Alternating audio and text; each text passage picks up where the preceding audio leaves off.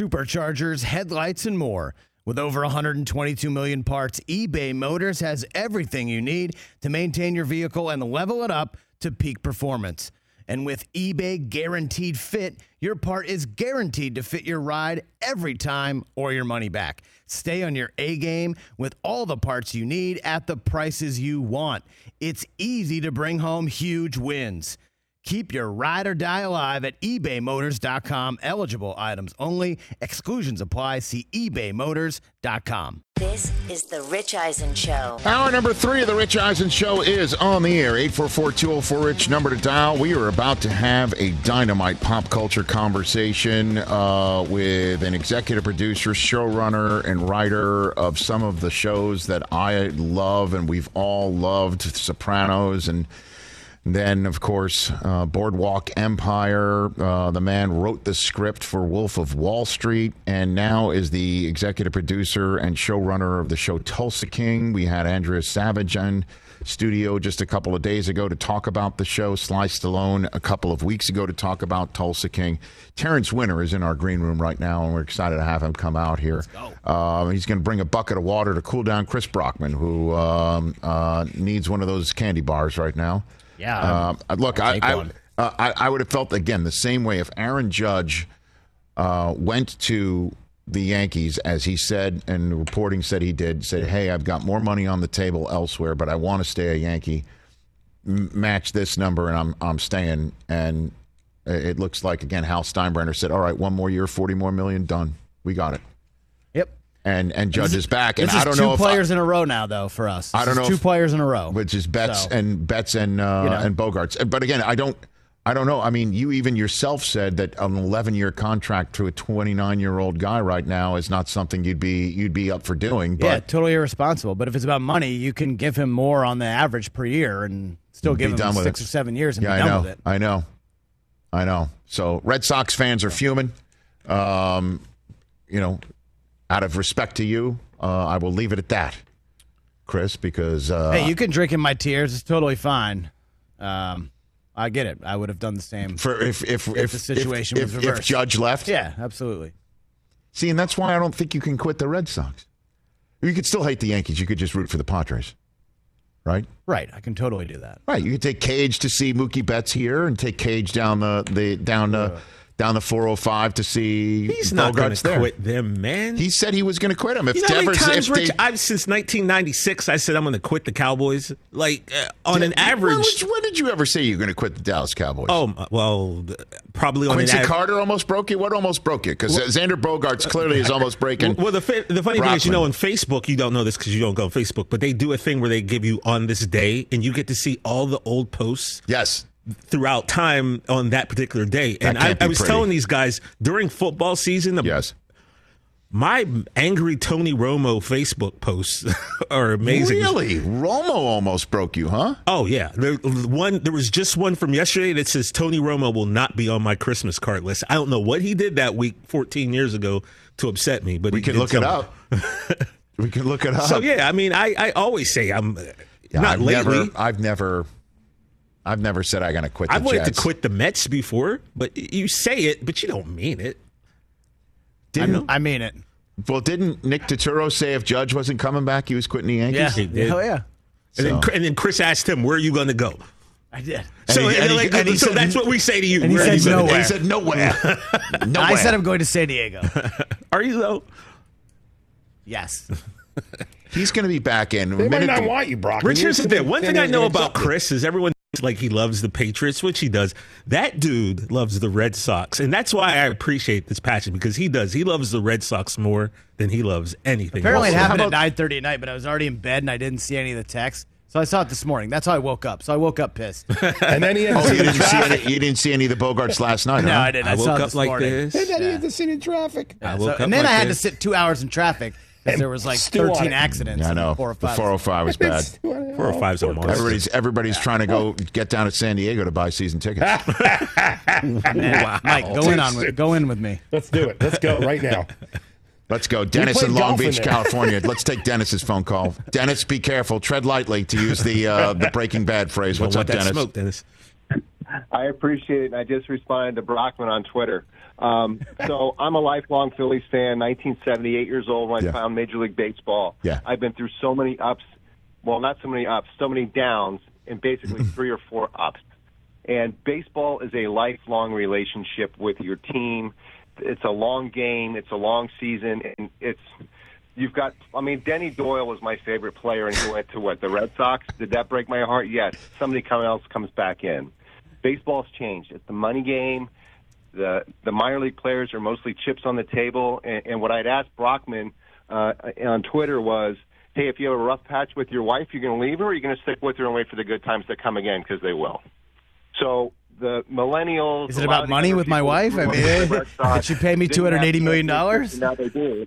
It's crazy. I mean, you got to stick with them. All right, Dennis. Thank you. There you go. Dennis is telling you don't go Look, anywhere. Look, Dennis, and as I wrote back to you, nice pig avatar. Why be a fan of something that does not respect my fanhood?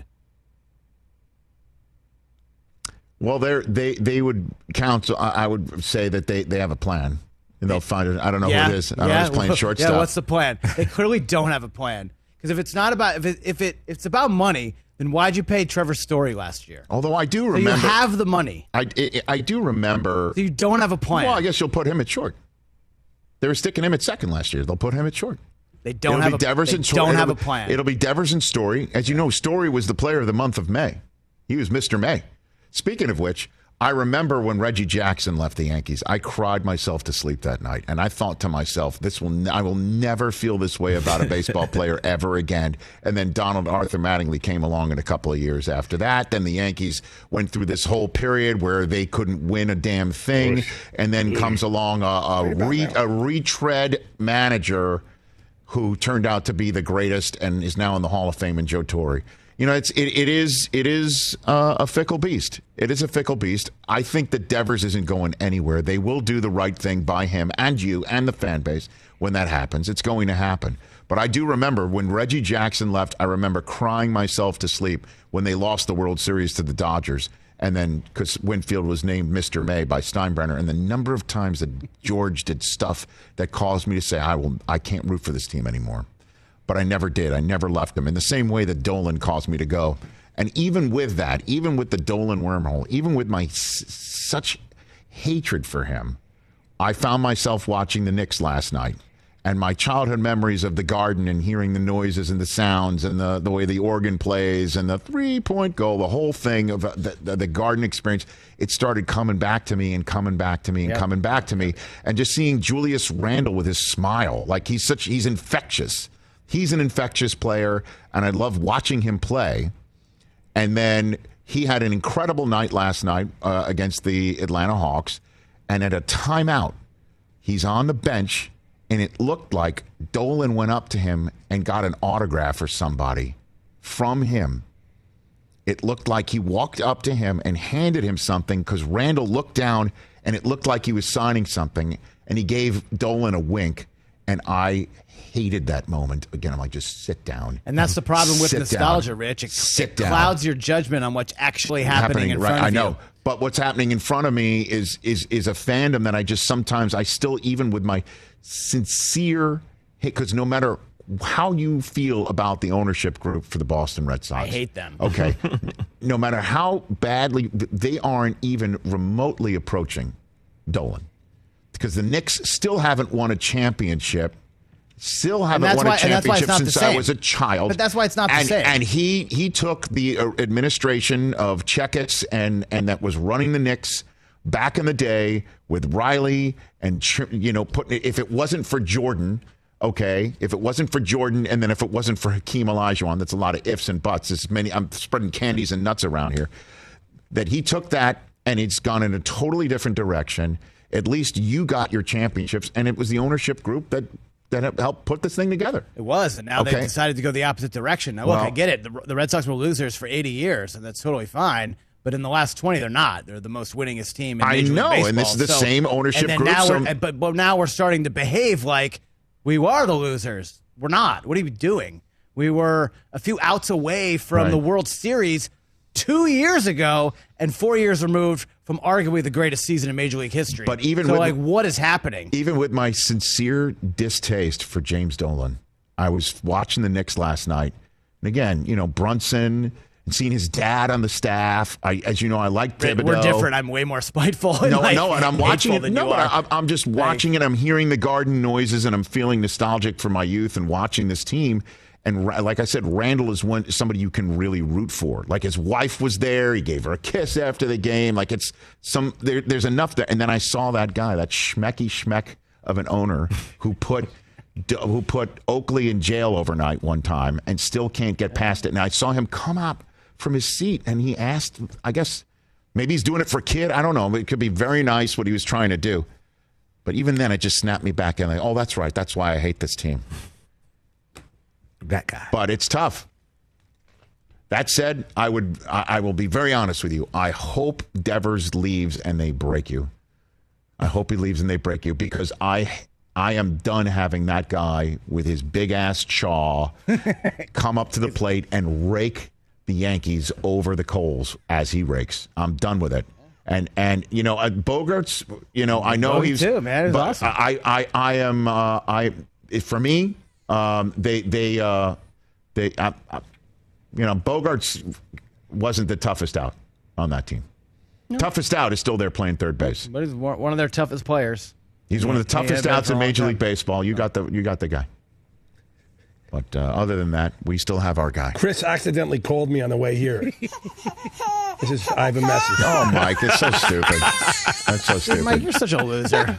No, I'm not. It's Yes, funny. you stupid. It's so stupid. Mike, Troll that's King. stupid. Mike, that's stupid. Mike, you're All right, let's take a break right here. That let's take a break right here. Uh, Terence Winter is coming out here on the Rich Eisen Show. 844-204-RICH is the number to dial here on the program.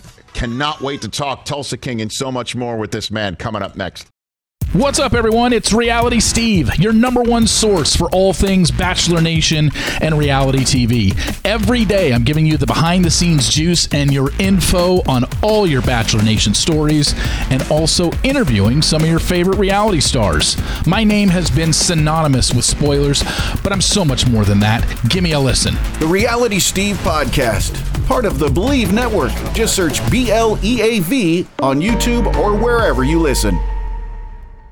Afford Anything talks about how to avoid common pitfalls, how to refine your mental models, and how to think about how to think. Paula, while certainly you can mess up on a million dollars a year, it is far less likely than it is on $30,000 a year. Right. I would meet wonderful people that were struggling with a budget that was super tight. It was 100% you need to make more money. Make smarter choices and build a better life. Afford anything, wherever you listen.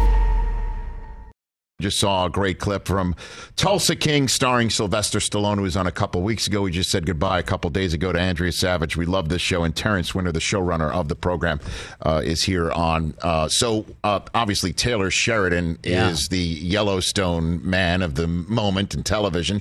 He reached out to you and said, "Let's get let, uh, this idea, Tulsa King." Yeah, uh, we share the same agent. Uh, and about, I guess, a year and a half ago, my agent called me and said, Hey, I have an interesting situation. Uh, Taylor Sheridan wrote a pilot like over a weekend, apparently. Uh, told me the premise. You know, older guy, you know, uh, goes out to Kansas City, sent out to Kansas City, mobster. Uh, Sylvester Stallone is attached. Taylor suggested you be, to take this over because he can't possibly do it. Is this something you'd be interested in? I said, Well, Taylor Sheridan, Sylvester Stallone. Let me think about it for a second. I was like, Oh, yeah, said, absolutely. Yeah, when do I start? He's like, Right. great. I'm going to put you on a uh, Zoom with Taylor. We zoomed, we talked. I read the pilot. I thought it was great. I said, yeah, I do have a couple of ideas. I pitched him what they were. Mm-hmm. Uh, he said, great, go take it, run with it. It's your baby. I have visitation rights, and see you later. And I went off and did it. And Right. I li- actually only met Taylor one time. Uh, once in the Zoom and once in person a week before we started shooting, and that was it. And we And then off you know, go. Yeah, he just you know we went out. He took me to dinner and was like, "Good luck," and we left. Then off you go to Oklahoma, Yeah. and I was you- literally on my way to Oklahoma when I stopped in Arizona to meet him, and then continued on to Oklahoma to shoot the show. So what what uh, what do you think works for you when you're writing something about a mobster who's got a dark side but also a humorous side where where there's a and, and it's amazing that you also work with Scorsese for Wolf of Wall Street because that seems to be always uh, on, on the edge of violence, darkness, Right. but humor at the same yeah. time. You know, I, I- Yeah. well, uh, you know, these people are so, and the world is so inherently absurd that it's if you just tell it straight, it's Yeah. it it veers toward comedy. You don't have to write jokes. You know, I mean, it's just the the circumstances they find themselves in. and a lot of these guys, true, a lot of mob guys are actually really funny people. Not when you owe them money; they're much less funny. Mm-hmm. Very at that much so, correct. But they're great storytellers. They're they're hilarious. Uh, and again, I think the the inherent absurdity of of what it is they do and how they Mm-hmm. live, it, it, you know, just lends itself to comedy. Also, just taking somebody like Sly's character and putting them in in human situations is so it feels so odd that you you can't help but laugh. I always tell this story. I remember we, we were at a premiere of The Sopranos, and there was a scene where. Tony is sitting at the kitchen counter eating cereal and reading the box of cereal, just reading the back of the box of cereal. The audience howled. It's so human, but you to see a mob boss sitting reading a box of tricks is just funny, Right. You know, and you don't have to make it funnier than it is. It just is is there, you know. So it's just sort of, and I've always gravitated toward toward this stuff and people who live outside the lines. It's just always been interesting to me, and and uh, something I, I guess I do I do well. Uh, but you know, it's just you know, th- I think the other thing too is if you take anybody, even if they're a bad person, and depict them in all the colors of human behavior, Yes. you're going to find moments of relatability and you know maybe not lo- you know likability, but at least understanding. You know, Tony loves his daughter. You know, Dwight's you know been alienated from his family and is out and you know he's been screwed over by the people he thought you know he could depend on and you know you relate and you start to slowly understand and, and almost forgive them for a lot of the bad behavior Terence Winter, the uh, Emmy Award winning many times over producer, writer, now executive producer and showrunner of Tulsa King here on The Rich Eisen Show. And again, Paramount Plus is its home. New episodes drop weekly on Sundays. Let's dive into The Sopranos a little bit here, if you don't mind. How'd you get first hooked up with David Chase and all of that? I uh, same uh, my agent at the time sent me said I'm going to send you a videotape. I'm dating myself of a show called The Sopranos. I want you to watch it. And I said, you know, I I don't know anything about opera, right? And he's like, just watch it. Uh, That I- was your first response, yeah. huh? Was yeah, it was it not yet on? No, it was, not, yet on the air yet. It was a show HBO was doing. It was still uh, they were still uh, shooting it. Uh, I watched it, and I don't even think I got through the entire pilot, and I was uh, physically trembling. I called him up. I said, "You've got to get me on this show." Mm-hmm. I grew up in Brooklyn, in and around a neighborhood that had a lot of guys like this, so I just completely understood this world, these guys, how they thought, how they talked. Right. I said, "You got to get me on the show." My second call was to a guy named Frank Renzulli, who was one of the people who gave me my first job. Frank was a great writer who uh, grew up in Boston in similar circumstances around mobsters. And I called him up and I said, Do you know, have you seen this thing, The Sopranos? He said, Yeah, I'm actually meeting with this David Chase guy on Friday. I said, You got to get me in there with you. So as it turned out, I David had already hired his entire staff for season one. There was no more room for me, but I sat out season one as a fan, and then talking to Frank Renzulli every day, who got hired, and actually rewriting in some cir- circumstances Frank's stuff and giving. So I was kind of writing on the show, even though David didn't know it. And when season two came along, David had you know cleaned house of, of some of the writers in season one and said, "All right, who's this guy Terry Winter?" And Frank introduced me, and I got hired, and that was just life changing. What was the writers' room like? I mean, It was great. You know, if, if you were a fly on the wall in the writers' room, you would swear we were not writing the show. It was it was a bunch of people sitting around, uh, first debating where are we going to get lunch, where the hell is lunch, when is it going to get here, and then just talking and then just telling stories. One time this happened, one time that happened. I had a dream once. And even though it looked like we weren't talking about the show, that's all we were talking about because all of this stuff was grist for the mill. So I would tell a story about something that happened to me years ago, and then uh, two days later, David would call me up and go, what was that story again? The thing happened, that, you know, and and that would find its way into the show. I can't tell you how many moments from our lives were actual moments on the show. Uh, we- when Tony got hit in the head with the steak from Annabella Sciorra, that was that was me in real life. Come on. I swear to God. Tell me that story, I had a girlfriend in the '80s, and uh, she kind of looked like Annabelle a little bit, and um, I. Um, ended a fight with her. She was making dinner, and I thought I was going to be cool. And I was like, "Are you going to cook or what?" And she said, "Oh, are you hungry?" And I went, "Oh man, that's not the response I thought I was going to get." And I started heading for the door, and she hurled a piece of London broil at me like Sandy Koufax from 30 feet away, whap right in the back of the head. And I got on the elevator of the apartment building and had like blood dripping off of me, juice, and you know his family was like looking at me, and uh, you know I was trying to be nonchalant, like you know I always walk around like this. And a month later, we sat down to dinner, and she said, "Do you know what that is?" I, I said, "She said that's the London broil I hit you with." I picked it up and washed it and So froze she it. did in fact She cook. did, yes, she did cook eventually. But I was like that, you know, that's that's going to end up. So so many of those moments, and and in a lot of things at Boardwalk Empire, same thing. So many incidents in your life. So the writers' room was a lot of things. Like you know, David would even just throw out like, "What is the worst thing you've ever done to somebody in a relationship? I mean, what is the most embarrassing thing that's ever happened to you? What are the things you're least proud of?" most uh, you know most ashamed of. You know, all of this stuff is grist for the mill, and it's all human, and, and hopefully it's all stuff we can relate to. And for me, that's the best kind of writing, the stuff that comes from people's real. And so, um, how, how how how far in advance though were were storylines and plot lines mapped out? Because you know, for shows like The Sopranos, shows like Boardwalk, it shows that you do. Everybody, or, or Breaking Bad, for instance, which I know Yeah. you have. You, that's not your your show, but I just people see something in season four and go, "Oh, I remember something from season one." They're just laying the groundwork. Uh, Was that the way it was done? Sometimes, you know, sometimes you, you know, well, a good good example from The Sopranos is, you know, when we got into season five, you know, we had always talked about this legendary mobster named Feech La Manna. Uh, and and at the beginning of the show, at the beginning of the season, I said to the writer's assistant, "Have have we ever said that Feech La Manna is alive or dead?" And she came back in and she said, "No, I went through all the scripts. We've just just referenced them." So I I said, "Well, what if Feech La Manna is getting out of jail and he's an old guy? Let's meet him." We are like, "Great!" So Robert Loggia, who you and I talked about yeah, before, Staten Island. played uh, played Feech La Manna, the legend. You know, who this, these guys idolized and got out of jail. And we got to meet him over the course of however many episodes he was on. But stuff like that, where you know you go, oh, it looks like they were setting this up forever, actually was an afterthought, and we went back and retrofitted it, and it worked perfectly. I love that. I've got three episodes of yours that uh, from The Sopranos I want to hit on. Um, let's start with um, season three, episode eleven. You know what I'm talking about, I'm Ah, sure, just from that.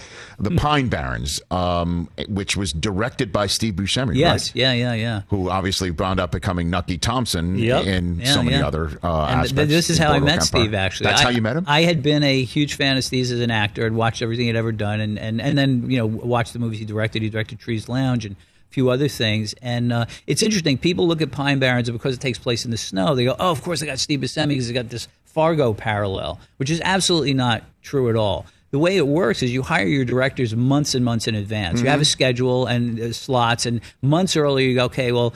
Tim Van Patten will direct this episode, and Allen Coulter will direct that episode, and oh, Steve Buscemi's going to direct whatever episode 11 ends up being. We didn't even know what it was going to be, you know, way in advance. So when I wrote Pine Barrens, originally it just took place in the in the woods without snow. It was in the wintertime, it was just in the woods, mm-hmm. and we scattered a location, and Steve was directing, and we broke for the holidays. I think it was like 99 into 2000. And we all left and said, all right, well, as long as it doesn't snow, we'll be fine. and we came back and there was a massive blizzard over the holidays. And we were like, what are we going to do now? We went to our location and it was just white as far as I could see. It was actually still snowing the day we started shooting the episode. It just the last few snowflakes were landing. And we said, all right, well, this is even better. I mean, it's even more dire. Uh, you know, and David Chase said, well, how, how, they could just trace their footsteps back. How are they going to get lost? And I said, look, my sense of direction is so bad, I guarantee you I could get lost. Footsteps or no footsteps, they're getting lost. Uh-huh. So I did a quick rewrite to accommodate the snow, and it just elevated it, you know, by thirty percent. You know, the whole the whole circumstance they So, were in. what was the goal of that episode? And by that I mean because obviously it's technically self-contained. We still don't know where Valerie is today. Mm-hmm. Yeah, we right. don't know where the Russian is today, and I want to get to that in a second.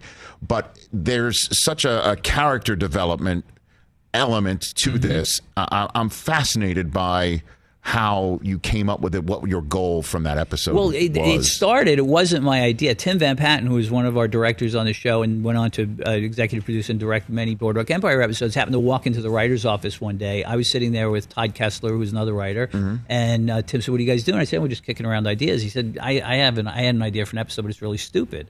I said, well, "What is it?" He goes, "Well, it's a dream I had that Paulie and Christopher took a guy into the woods and, and to kill him, and they got lost." I said, "That's great. You got to go pitch it to David." He goes, "No, I'm embarrassed." I said, well, "I'm going in there right now." Knocked on David's door. I said, "Dave, you got to hear this idea." I pitched it to him. I said, "He's great. Let's do it, but you know, we can't do it in season two. If That was when he pitched it. Mm-hmm. But we'll do that in season three. So season three came along, and I ended up writing it. And uh, it had another storyline with Meadow and her uh, uh, Jackie Jr. in college, and Tony getting hit with the steak uh, was part of that as well. That's right. And uh, you know, really, it was just you know, it was kind of like a departure. You know, that was a, a, season that, that also had the episode where Melfi got raped, which was the most dramatic episode we have done. And then th- you know, a couple episodes later is this farce, basically. These the two guys at each other's throats under these. You know, for me, that you know, that's the best kind of comedy. Two guys in a pressure cooker you know, at each other is, you know, for me always always great. It's Abbott and Costello, it's the Three Stooges, it's you know, it, it's all that stuff. So, uh, you know, and it's interesting too. I mean, it's you know, so much talk in the mob about loyalty and you know the omerta, and these guys turn on each other at the drop of a hat. Oh, sure. You know, like constantly. You know, and it, just like how quick. You know, they've only missed a meal or two when they are ready to kill each other. I spent the rest of the series wondering when the Russian was going to come back. Yeah, yeah. you and a lot of other people. well, I mean, because he, he is.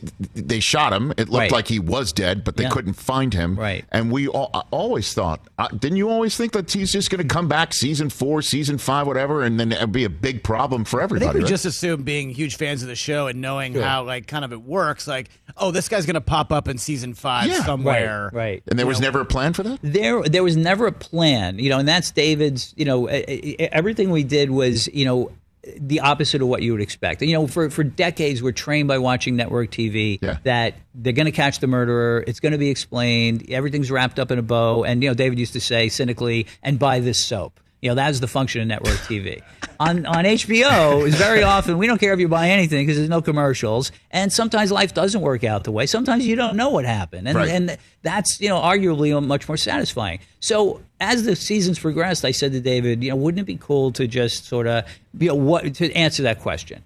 And I I had him. I said, what if you know you know they go to visit uh, Slava, the Russian uh, mob boss, and they walk in and there is Valerie sweeping the floor, and he and Christopher lock eyes, and Christopher you know, is petrified, and Valerie turns around, and half the back of his head is literally gone.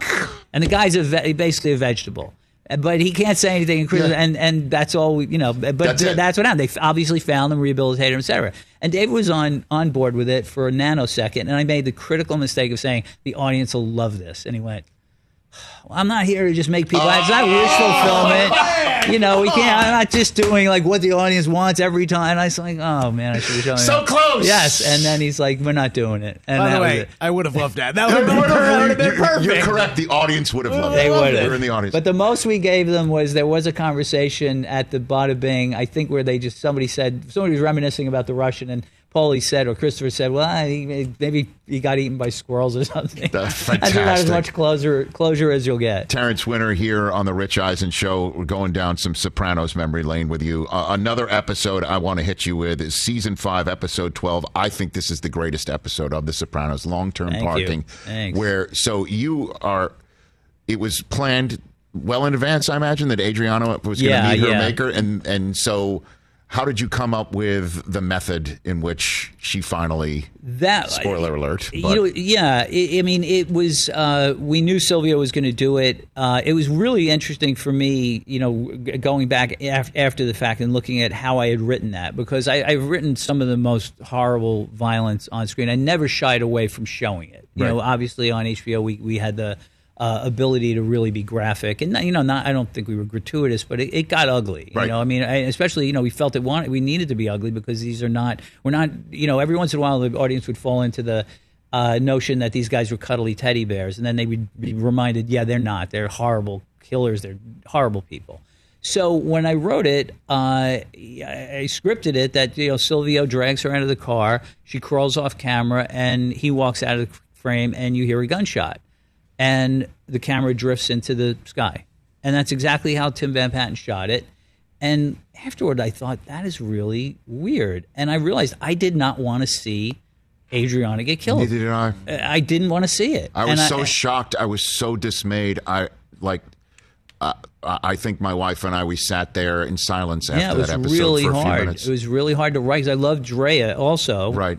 Now, obviously, that was her swan song, but I love the character, and I just did not want to see that happen. And then, of course, you know, we what ended up happening is is kind of the Pine Barrens thing, where people in the audience said, "Oh, she's not really dead. She's going to come back," and I was like, "No, she's dead. She's absolutely dead. We we don't do that. You know mm. that she, it's, Yes. she's absolutely dead, and that that's not how. But but we- again, we're so programmed from." You know, being trained by TV or network TV to think like, oh, there's there's a reason they didn't show that, and it's actually the real reason was just my own psychology. I just love the fact that you call it long-term parking too. Yeah, yeah. Or How uh, obviously we know that she's that's where she's deposited. Yeah. In, in a in a car and it's parked. And, Yeah, I don't know Or that no, was- car, her yeah, car's the been parked there. We don't know where. Christopher leaves right. that there. Yeah, to I didn't- it seem like she's she's she's absconded and she's gone off to avoid the the feds. Yeah. Um, but um, it. I, I'm just um, like, why why choose that as the name? It just I didn't choose it. I think I, if I'm remembering correctly, I think that was Robin Green, uh, one of our other uh, writers who chose that. So I, I kind of inherited that title, but I was like I couldn't have come up with anything nearly as good. Certainly, it was just perfect. It just felt, you know, long term parking is just like forever. It's like just sort of, you know, she's she's parked wherever she's parked, wherever you know, she is forever. Yeah, long so term perfect. yeah. last episode as well um, it's the first episode of the final season members only Right. and uh, i'm going to return to the subject that uh, everything um, on the sopranos is planted and seeds are, are, are planted now this is the final season though and we all know that Tony, um, in the final scene, there's a guy in a members only jacket. Mhm. The first episode is called Members Only. Right. And Uncle June, Uncle Junior, um, uh, shoots Tony in the first Yeah. episode in some sort of moment where his mind is addled and he's Mhm. he he's he's not all there. Right. Is this a foreshadowing? Is the whole thing name shooting Tony a calling it members only a total foreshadowing of the No. final episode? Sorry to. Not at to- all, huh? No, not at all. Good theory, No. I mean, you know, the members only jacket was just sort of a thing in New York, and it certainly is. Uh, guys of a certain age like still wear members only jackets. Like in the '80s, that was a big thing. So you got a lot of guys in that community that were wearing members only jackets, and Mm-hmm. it, it just sort of became a thing. And then I, I don't know uh, exactly how I came up with that title, but it just seemed to fit. Uh, and uh, you know, it's funny. One of my memories of that episode, and it's not uh, has nothing to do with your question, of course, Sure, but it's okay. shooting the scene where Tony got shot. Uh, Jim Gandolfini's first take, and again, this was brilliantly directed by Tim Van Patten. Uh, Jim was writhing on the floor, holding his stomach, and he's trying to get to the telephone. And Right. Uncle Junior had run upstairs and scurried under the bed or wherever he was hiding. And Jim was just worked himself up into such a frenzy, scrambling to try to get the, the phone, and he's coughing and spitting and holding his stomach. And at one point, he actually vomited.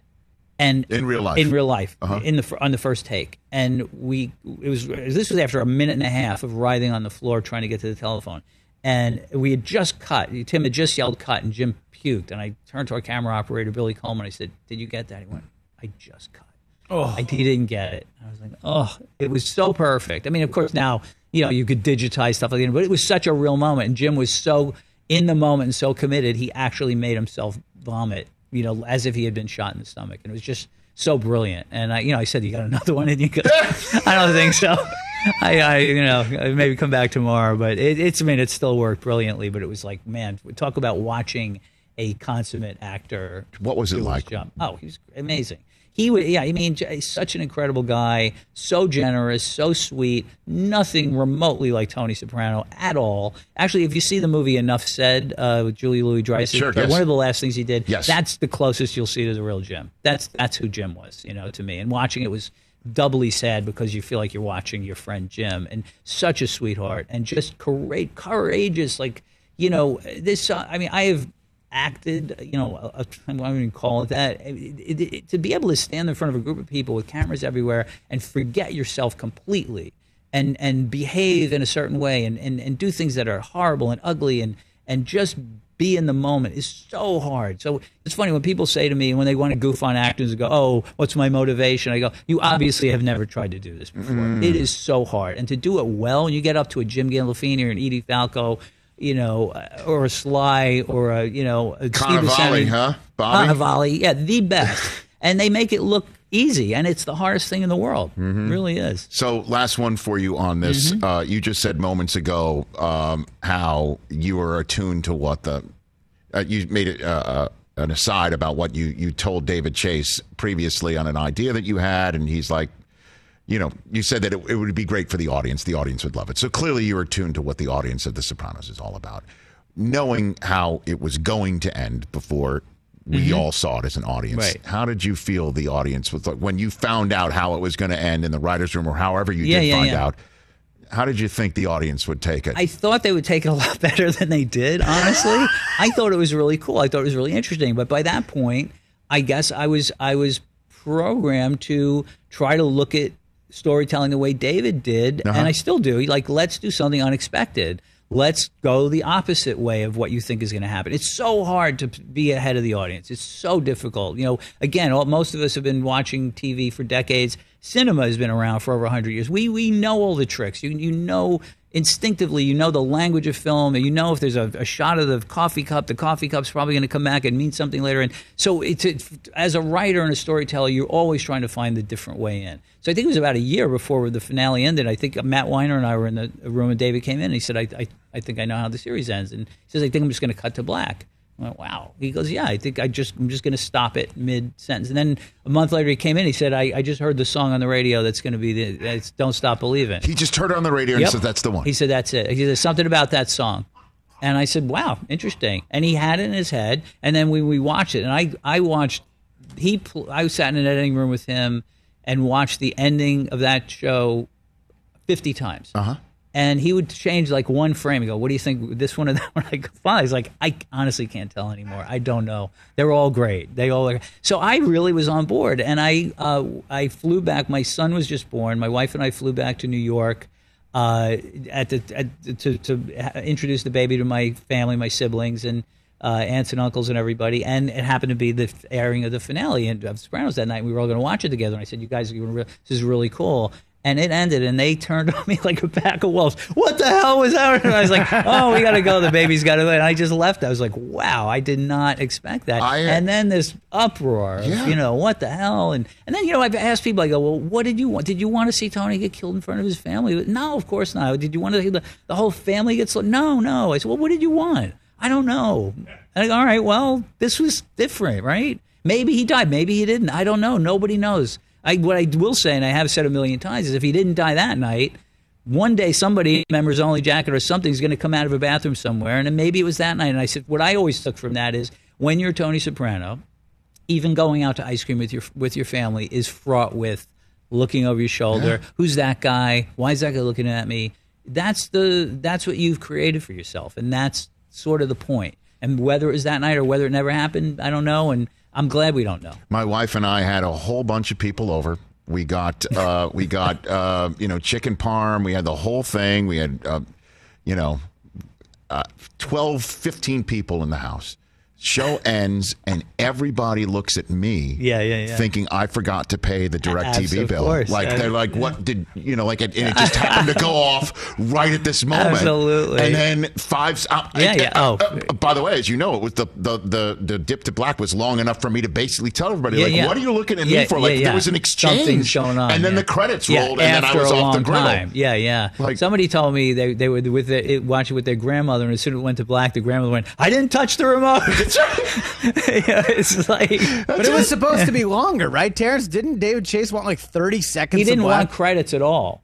And the DGA, I think, or the DGA or the, the Writers Guild, or say whoever it was, the the, a- the the the guilds would not allow it. They said, "No, you have to have credits." Because he just wanted to go black, and that was it. That's it. And yeah, and nothing. Coming up next, Sex in the City. Yeah, I mean, like, what- and that was it. the And they, hell? yeah, so they that was it the only thing that at least let people know. Oh yeah, it actually is. Yeah, so he held it as long as he could. So Terence Winter here on the Rich Eisen Show. Can I get you to stay for a little bit Yeah, of longer? course. Great, because I, I Sure. do want to talk about Boardwalk Empire, Great. Scorsese, and then obviously a little more Tulsa King with you right here. Sure. Uh, Terence Winter here on the Rich Eisen Show. Don't you dare move. So much for fun stuff coming up.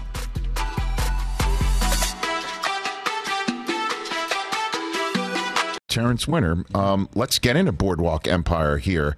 Um, Scorsese directed the pilot.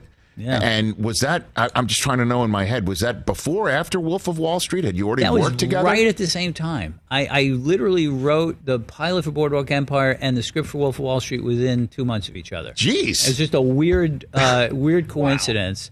Uh, I had just finished up on The Sopranos. Uh, I was on a deal at HBO, which means I was going to continue to work Sure. there and develop something.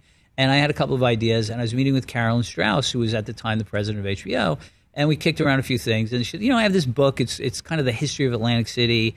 Yeah, it's called Boardwalk Empire, and I was like, you know, thinking to myself, oh my god, You're going back How about in. a telephone book? You know, it sounded horribly boring. Uh, oh, I see. And she said, "Why don't you read it and see if you think there's a TV series in there?" And I was like, "Okay." And and literally on my way out the door, she goes, "Oh, and uh, Martin Scorsese's attached to that." And I turned around and I said, "I don't even have to read it. Yes, there's a TV series in here, and I'm going to find it." And I went home and I said to my wife, "They just gave me a series." She said, "What do you What do you mean?" I said, "M- "If Martin Scorsese is actually attached to this book, and I mm-hmm. don't screw this up, mm-hmm. they're going to do it." So she will go figure it out. So I read the book. And for the most part, it, you know, it, again, it is the history of Atlantic City. Not a lot going on until you get to the Prohibition era. And there's this guy named Nucky Johnson, who I changed later to Nucky Thompson, mm-hmm.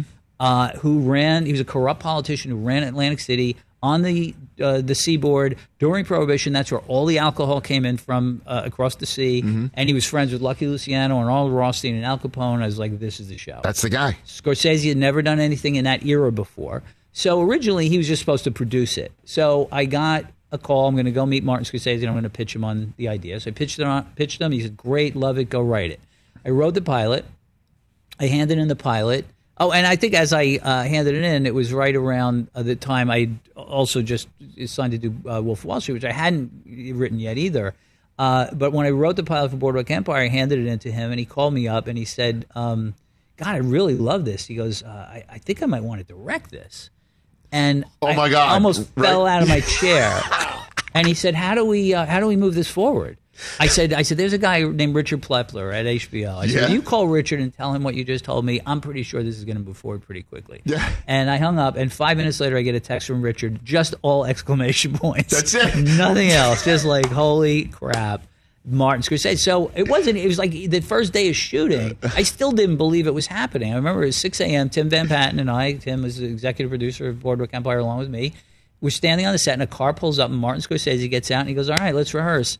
And we looked at each other and said, "Oh, this is actually he's actually doing this." And then it was it was amazing, and we we uh, you know just to sit and watch him do it. And it was interesting that the the process of building up to him shooting the show was you know the the research. So we got to go to Martin Scorsese's screening room and sit and watch pretty much every gangster movie ever made, along with Martin Scorsese. Get out of here. Commenting on the movie while we're watching it, literally just like punching each other in the leg, like listening to him talk about you know the St. Valentine's Day Massacre or uh, the Al Capone movie with Rod Steiger, and just just uh, you know all of these movies. It was like the most incredible experience ever.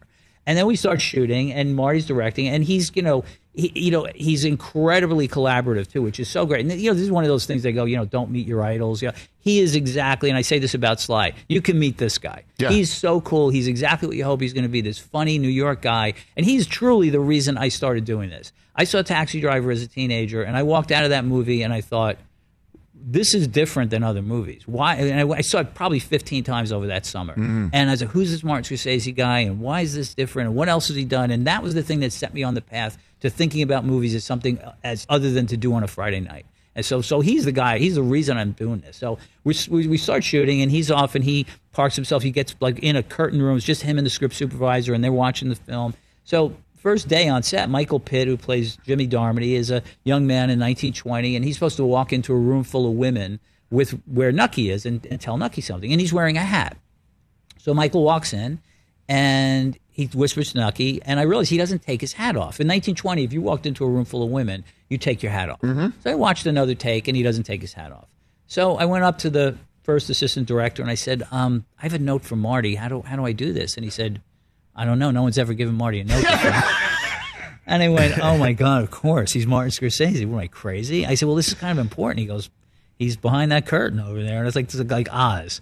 So it was the longest walk of my life. I had to walk to the curtain and knock on the door, really timid. And I was like, Marty, he goes, what, what's the matter? I go, I'm so sorry to bother you. I just have, I just noticed, like, Michael, you know, it's 1920. He goes, oh, you're right. Absolutely. Oh, Michael's got to take that.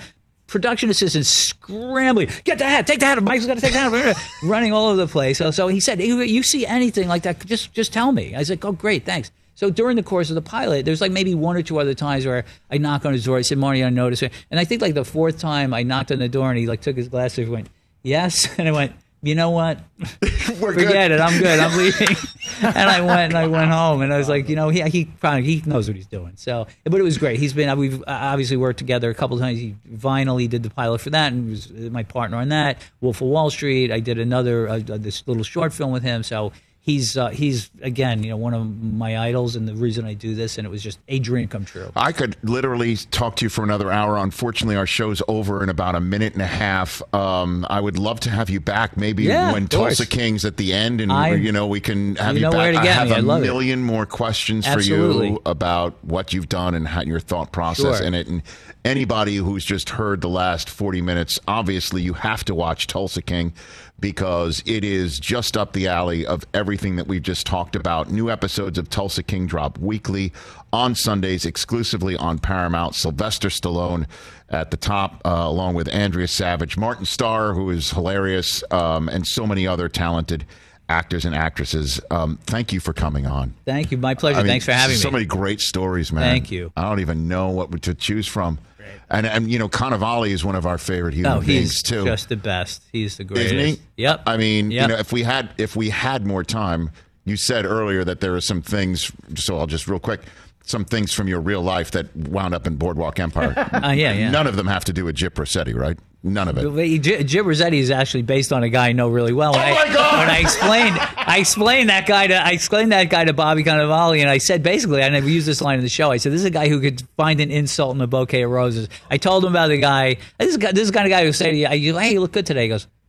I didn't look good yesterday. What, what do you think? I was like, wait. And before you know it, you're like, Fortuna, back. I, and he said, I totally Fantastic. got it. And then Bobby came back and he was Gyp Rosetti. I was like, that's the guy. That's the guy. Yep. Terence Winter here on the Rich Eisen Show.